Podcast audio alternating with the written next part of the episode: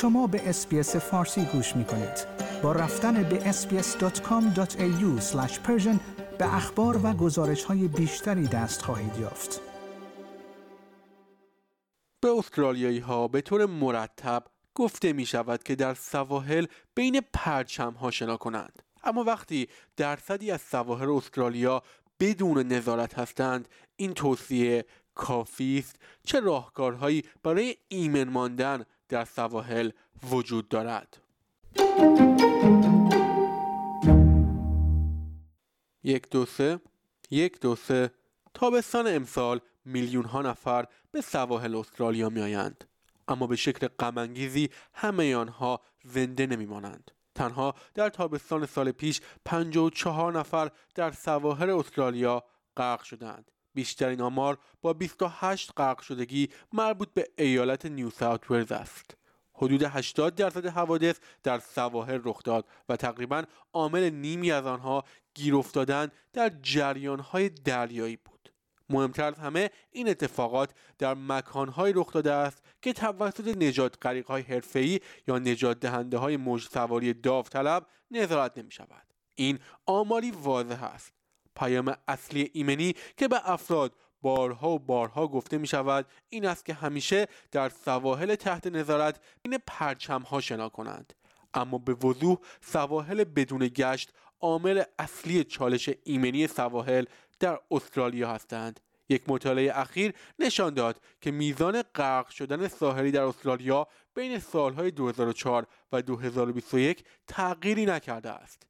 این اتفاق با وجود سرمایه گذاری مالی قابل توجهی در ایمنی ساحلی توسط تمام سطوح دولت رخ داده است. در سال 2023 با یک بودجه 23 میلیون دلاری در چهار سال دولت نیو ساوت بزرگترین تعهد مالی را برای Surf Life Saving نیو ساوت اعلام کرد. این سوالات مهمی را هم برای ارائه دهندگان ایمنی ساحلی و هم برای نهادهای تأمین مالی آن مطرح می کند. آیا ما اقدامات کافی برای رسیدگی به مسئله غرق شدگی در سواحل نظارت نشده را انجام داده ایم؟ چرا شاهد کاهش تعداد و نرخ غرق شدن در ساحل ها نیستیم؟ آیا رویکرد فعلی جواب می دهد؟ آیا ارزیابی کافی انجام شده است؟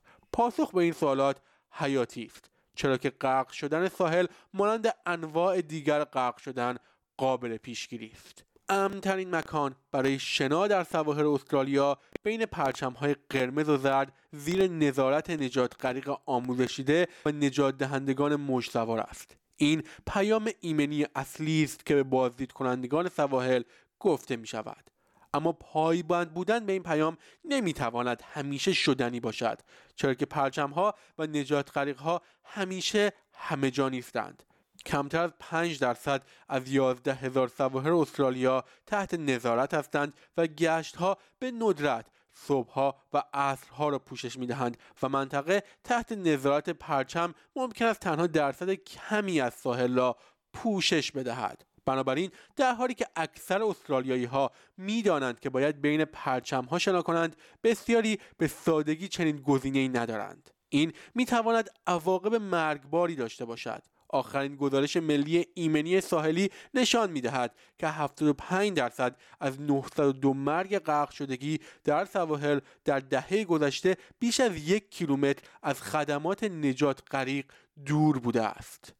جلوگیری از غرق شدن در سواحل استرالیا نیاز به رویکرد جدی دارد و سوالات جدی در مورد نحوه هزینه بودجه وجود دارد در غیر این صورت شمار تلفات وحشتناک غرق شدگی ادامه خواهد یافت. در این بین ممکن است در تابستان امسال بخواهید در ساحلی بدون نظارت شنا کنید یا صبح زود قبل از شروع خدمت نجات غریق به ساحل بروید. برای کمک به شما در درک خطرات و ایمن ماندن دانشگاه نیو ساوت یک منبع آموزشی جدید ایجاد کرده است. شنوندگان گرامی این گزارش همکارانم از SBS News بود که من نیو صدر از SBS فارسی تقدیم حضورتان کردم آیا می خواهید به مطالب بیشتری مانند این گزارش گوش کنید؟ به ما از طریق Apple Podcast، Google Podcast، Spotify یا هر جای دیگری که پادکست های خود را از آن می گیرید گوش کنید.